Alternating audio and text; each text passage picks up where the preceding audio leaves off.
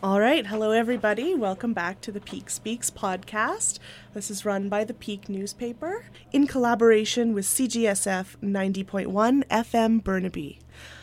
I'll be hosting the episode today. My name is Nicole. I'm a fourth-year sociology student here at SFU, and I'm also the opinions editor for the Peak Newspaper. My name is Paul. I am a fifth-year history major that started out in the sciences and quickly abandoned it for books. I am currently the news editor at the Peak. And my name is Kyle, and I'm a fifth-year physics major at Simon Fraser, and I currently work as the outreach staff member at the Trottier Observatory and a council member of the Royal Astronomical Society of Canada. Awesome. So that should lead in a little bit to what we're talking about today. Pluto. There was recently a debate held in Washington, D.C. about possibly reinstating Pluto as our ninth planet. So I don't know about how you guys feel about this. I feel tremendous about this. Pluto's I feel a lot of nostalgia for that, too. Yeah, very close to my heart. Again. So an April 29th debate held in Washington, D.C. between Ron Eckers, the former president of the International Astronomical Union, and Alan Stern, the principal investigator of the New Horizons mission. They debated the definition of a planet. Ron Eckers represented the argument that Pluto should not be an actual planet, but a dwarf planet based on the criteria agreed upon by the IAU, the International Astronomical Union. And Alan Stern, the principal investigator of the New Horizons mission, disagrees and believes that Pluto should be a planet based on its planetary composition, not its location in the solar system. So just so people understand, Kyle, could you let us know a little bit about the difference between a planet and a dwarf planet? So a planet is further discussed that it is has cleared its orbit of debris, because we're still currently under the definition by the IAU. So it has cleared its orbit of debris. It orbits the sun, and it is large enough that it's pulled itself into sphere. And a dwarf planet just either fills or doesn't fill all of the criteria. It only fills maybe one or two. Mm-hmm. And that's regardless of size? Well, the main one that it has to fulfill is it's big enough to pull itself into a sphere, because there's actually a dwarf planet in the asteroid belt named Ceres, C-E-R-E-S, that is... It's in the asteroid belt, so it hasn't cleared its orbit, but it's big enough to pull itself into a sphere, and it orbits the sun. So that's two of the three. And then there's Eris, which is also a dwarf planet that's farther than Pluto. Again, hasn't cleared its orbit, but large enough to be a sphere and orbits the sun. So it's the clearing of the orbit that's the big... That's the big one. So yeah, it's clearing this orbit. It's a very shady definition, and it really... There's a lot of gray area in that definition. All right. So we are talking about Pluto, and basically this debate that happened, I don't know if you actually listened to it at all. You did? I saw it, yeah. The whole 2 hours and 40 minutes of it? Well, skip to the important parts a little bit, but probably I watched... Probably a good hour and 15 minutes of it, yeah. Yeah. So. Admittedly, I skipped a lot of the introduction because it was a lot of rolling out of titles, which was way over my head. So obviously, I'm not a science person. I'm a social science person. Would you like to tell us a little bit about what the International Astronomical Union is, Kyle? Yeah, so they're just a group of people, mostly PhDs and educators and some... I think some linguists in there as well. So they keep track of kind of all the discoveries made, and also they're kind of responsible for the big names that are attached to these, because most big discoveries will have, in terms of planets, which is what they were mostly doing, was to name them after Roman gods and some Greek gods as well. And also, if there's a potential discovery, they usually name it after the person that discovered it. So mostly that's what they're... We'll say that's what they do. Yeah. And the New Horizons mission is the mission that sent a probe to circle around Pluto and get us those nice images of the heart And Charon is the moon? Charon is the moon, yeah. And actually it flew by Pluto. And actually one of the more recent discoveries is that they flew by Ultima Thule, which was kind of on the way for New Horizons to go out of the solar system, and flew by this asteroid. And it's pretty cool. 2 lobes, but they didn't circle. They just flew by it and took as many pictures as they can. Was that part of the New Horizons, or was that incidental? That was kind of incidental, actually. When they were planning this, they were planning to fly by Pluto, and then they were thinking, okay, what's kind of in the way as it's going by? And it wasn't until the New Horizons was en route, I think it was probably around Jupiter at this time, but they kind of discovered this object that was kind of past Pluto, and they were rushing to actually get its orbital trajectory so that maybe it lies along the on the way for New Horizons to run into. So it was kind of really hastily drawn up that they could do this, and they did it, which was fantastic. That is amazing. Yeah. So just so our listeners are aware, Pluto was demoted from the 9th planet in 2006, and that was because it didn't fulfill the 3 principal, what would you say? Criteria or something, yeah. Of what a planet should be, and that's it has to be round. Yes. It has to have cleared its orbit. Yes. And what's the third one? I always forget this one. It has to orbit the sun. Well, yeah. Pluto's got that in the bag. Yeah, so the one that's really causing a lot of the debate is the clearing. Well, orbiting the sun is one of them, because that's kind of a gray area. But the really big one was has to have cleared its orbit, because you can't really define that, really. Because if you think about it, Earth is actually constantly being hit by rocks and meteorites as well. It's just they're so small we don't really see them. And even the big ones, there's always news reports that there's a big asteroid going by. So if you think about it, Earth doesn't fulfill this as well, because it hasn't cleared its orbit, whatever that means. So that's the one that's really, that always got the, at least the scientific community, really kind of questioning the IAU's decision on this. And that was Alan Stern's argument as well. Yes. But so we'll get into the actual substance of the debate in a little bit. But first of all, I wanted to ask, so as a member of the millennial generation, we were about the last generation to grow up with Pluto as our 9th planet. We hold this very dear to our hearts, obviously. And I just want to ask, where were you when Pluto was demoted? Oh, geez. It was like 2006. So I was grade 6 at the time. So in elementary school, I was kind of learning about all the planets. And then in middle school, it just got demoted. I'm going, well, at the time, being a little old grade 6, I didn't really pay attention that much. And I was going, okay, so it doesn't affect me right now. But then when I got into later in middle school and high school, when I started to figure out that astronomy was really cool, I'm going, okay, I want it back as a planet. So, yeah, it was kind of in middle school that this happened. So, how about you, Paul? Yeah, like Kyle, I was also in grade 6, and at the time, I also didn't really pay attention to it, but it did come up in grade 9, and it's a bit of a story. We were doing class presentations on all the planets, and of course, no one wanted to do Uranus. They wanted to do Pluto because, being juvenile and immature, doing a presentation on Uranus was difficult, to say the least. But because Pluto had been demoted quite recently, it was no longer an option. So, they took that off the table for you. It was off the table for me, and I was stuck doing a presentation in Miss Lehman's Science 9 class on Uranus instead of Pluto. Oh, no. So I, too, would love to have Pluto back as a planet. I'm sorry, I love that story so much. I remember feeling just this profound sense of shock. Like there's something missing in my life. Even as I said, not as a science person, this was something you grow up with as a kid. You learn there are 9 planets, you have an asteroid belt. I mean, in elementary school, we don't learn about like the Kuiper belt or the Oort cloud at all.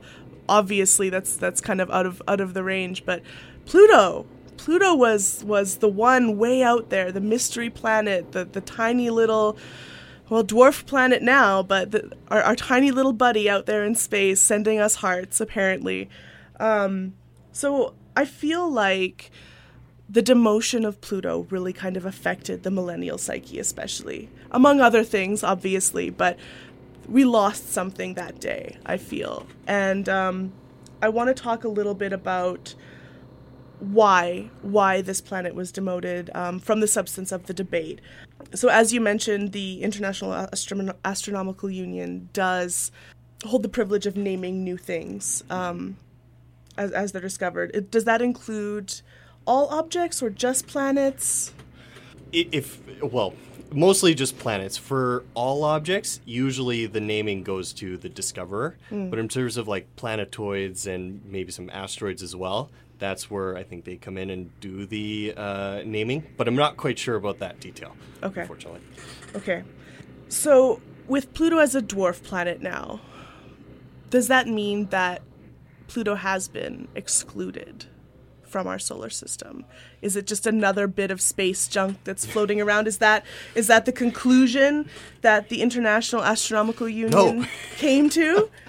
No, it's still part of the solar system, but in terms of the planets, Uranus is the last planet in the solar system. But when astronomers talk about Pluto, they will just subconsciously say planet all the time. They won't say the dwarf planet Pluto. You know, it's what they grew up with, right? Because Pluto's a planet in their eyes, right? And actually, that's an interesting thing where I think we'll probably get into this later, but the GPD, which is the geophysical planetary definition, has it labeled differently, where instead of 3, it has 2 criteria, where it has to orbit the sun, or sorry, not orbit, it has to pull itself into a round shape, and as well, it has to big enough to pull itself into a round shape, but not big enough that nuclear fusion starts to take place in its core, because that will classify it as a star instead of a planet, right? So this is where it gets a little loose. And in astronomers' eyes, they usually follow these definitions, and they'll just subconsciously say it's a planet, you know. And then maybe in, you know, official things, they'll stop at Uranus when naming the planets. They'll say the dwarf planet Pluto, but just say, casually, they'll probably just say the planet Pluto. And just it's in passing, yeah. But it's still part of the solar system. Talking a little bit about like the geophysical properties of a planet, I feel that was Stern's strongest point in the debate, was that we have very particular geophysical definitions for stars. Why are we relying on what might be surrounding a planet as its definition? So could you speak a little bit about that? Yeah. So along with what Alan has said, I'll kind of, paraphrase him a little bit. So he talked about there's glaciers on Pluto, there's mountain ranges, and there's ice flows, avalanches, all that kind of thing. And it even has an atmosphere. You know, and as what Alan said, if you're on Star Trek on the bridge and go to Pluto, you would instantly think it's a planet and not any other object, like a star or even an asteroid or something. But, it has all these properties that were just being discovered now with New Horizons flying by. So it is as much as a planet as all the other planets in the solar system. It's just, the IAU classifies it due to its location, orbiting the sun, clearing its debris. The size is what both agree on, because that's pretty definite, because then you'll label asteroids as planets, but that mean there are way too many. But, so the IAU classifies it on location, and again, Alan Stern, he mentioned a good example where everything else in science labels objects by their characteristics, like animals, are different than plants because animals are living, breathing, interacting with their environment. When plants are usually, stationary, they're green, they have leaves and foliage, all that kind of stuff, where animals don't have that. And they're not classified due to its location. So that was a really good strong point for Alan, labeling the characteristics of the planet. And these definitions are due to what the object is and not due to its location. So how do we address then the kind of participation award idea of, well, if we give Pluto status back, we have to give everything Pluto-like planetary status? I mean, would that be almost tantamount to the same thing for our generation, where instead of only having 8 planets, suddenly we have 23 planets, as you mentioned to me earlier, Paul? Yeah, so that's the other kind of little nitpick with the GPD definition, is now you have the moon is a planet because it pulls itself into a sphere and it's not a star. And you have all the other moons at Jupiter, Titan, or Saturn, and any other moons orbiting even Pluto itself. Charon is a planet as well. So then you have this long list of names that you have to memorize for planets. Now, that was Ron's point. We're saying you have all these names, and it's going to be hard to teach that to the younger generation.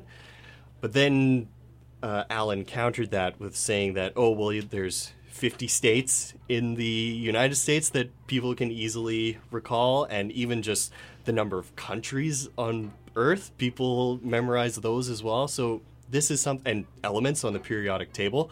So these are all things that we are able to memorize. Mm-hmm. It's just that, if you're willing to do it, then you're able to do it. So, yeah. So moving a little bit away from the debate now, we've all come together because we share an interest in planetary science and the stars. So I want to ask Paul where this interest comes from you. Personally, this interest sort of in space and celestial bodies is directly tied to my father. He specializes in black hole research, so his field of study is a little different than a Pluto debate, but it's always been interesting looking up at the stars in that space. And also, a huge component to this, I undeniably, Star Trek growing up and watching and wanting to be, on the bridge with Captain Kirk and exploring these planets and interacting and finding, alien life. And, it looked really cool. So, looking up at the stars and imagining myself being on the Enterprise as a kid was really something that I enjoyed. Yeah. And just because I have to ask, did your father also have strong feelings about the demotion of Pluto? I've been asking him all week on this subject, and even up to this morning. And he said he had no strong feelings either way. Very adamant that he was very ambivalent about the thing. In fact, he threw Shakespeare at me as the last words. What is in a name? That's an interesting point. Yeah. Okay. How about yourself, Kyle? Well, yeah, it's kind of, I can see the reasoning for both sides, right?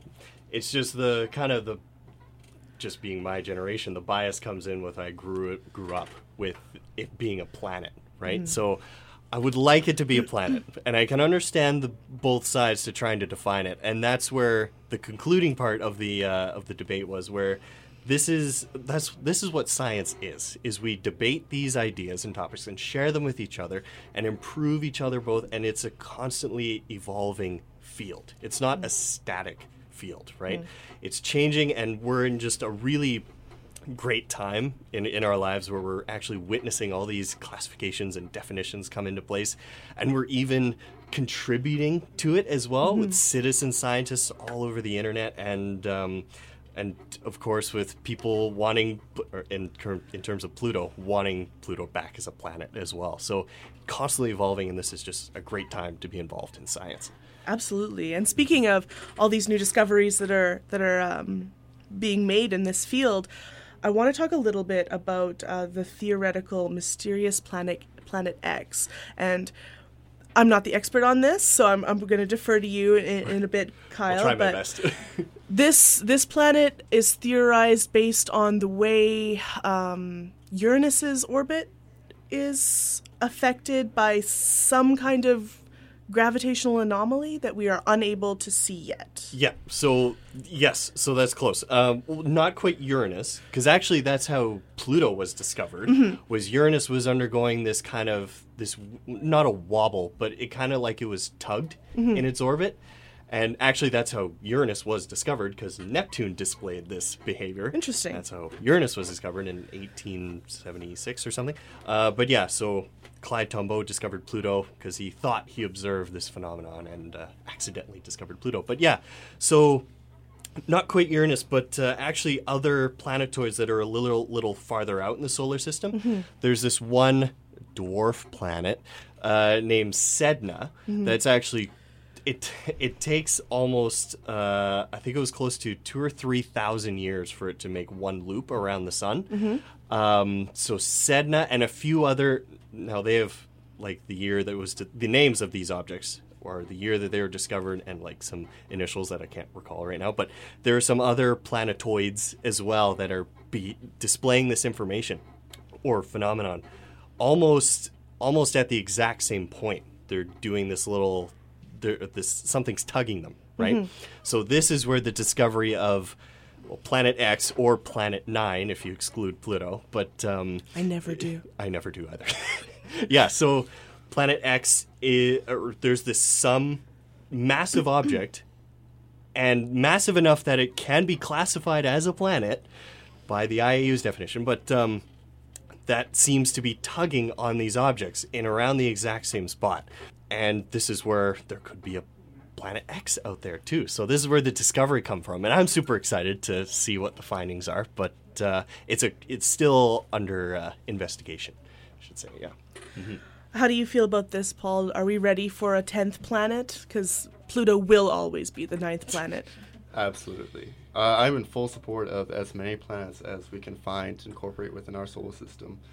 Speaking to the point that we can easily memorize, 50 states, I think we could easily memorize, X number of planets up to 50 if need be. So a 10th planet is really cool. And the fact that it's, being found or theorized using the same methodology that previous planets is also really cool from a historical perspective.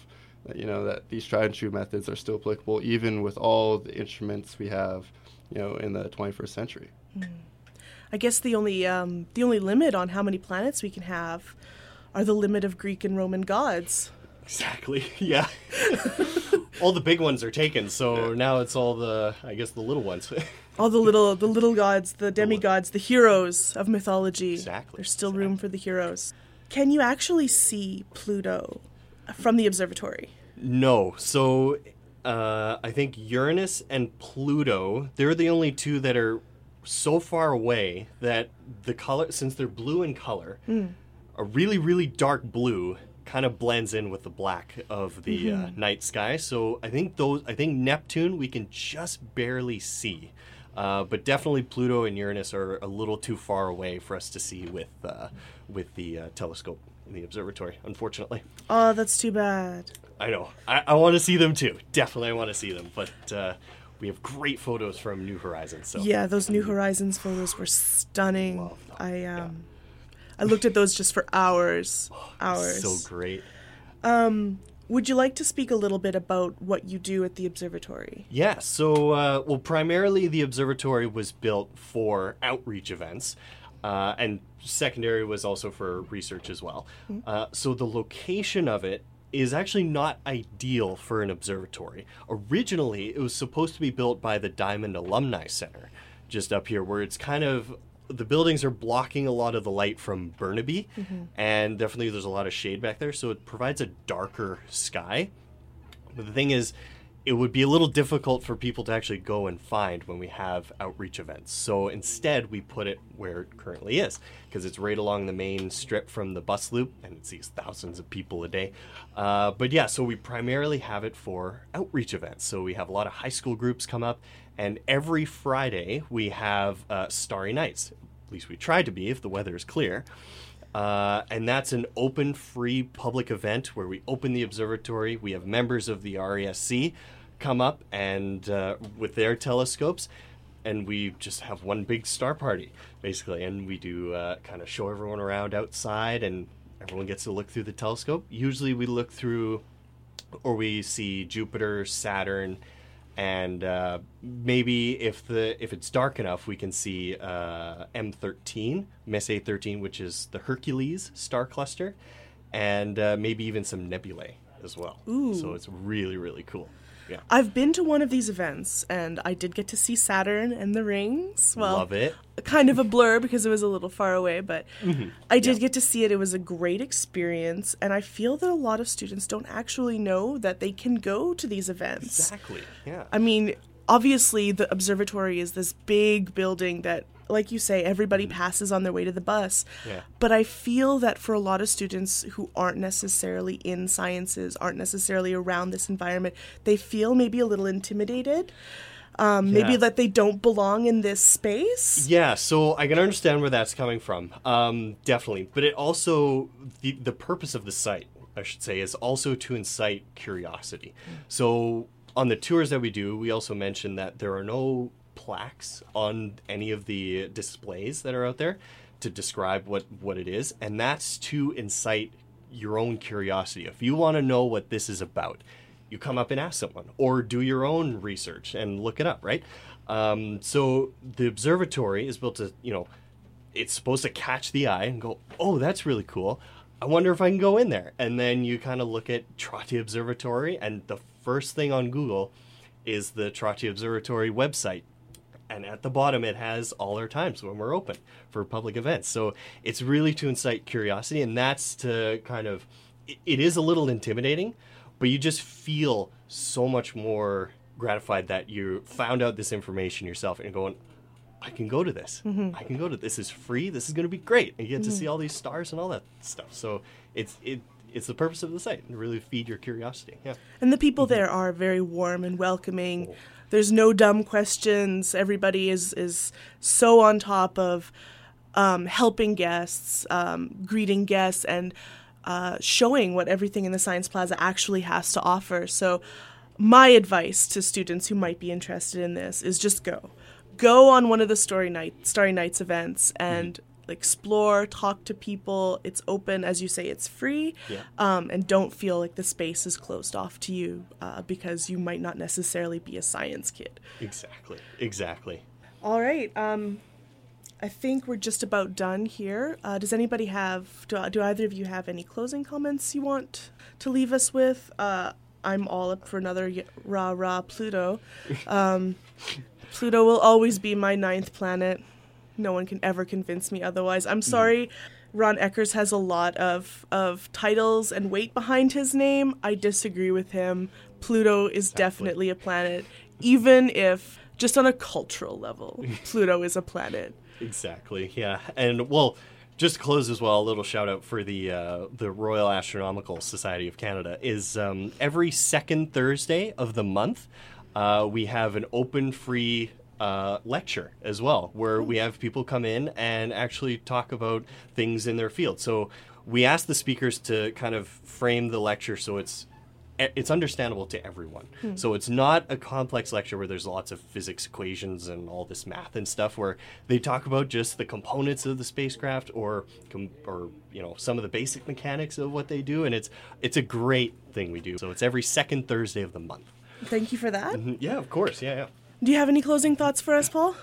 I think we should start a petition and get Pluto reinstated democratically. I agree. Exactly. Let's put this on our next referendum. Hold you to it. Well, thank you both very much for coming. Kyle, thank you for taking time out of your day from the observatory to come and meet with us. Thank you. Paul, it's always great working with you. This has been Peak Speaks Podcast, run by SFU's student newspaper, The Peak, in collaboration with CJSF 90.1 FM Burnaby.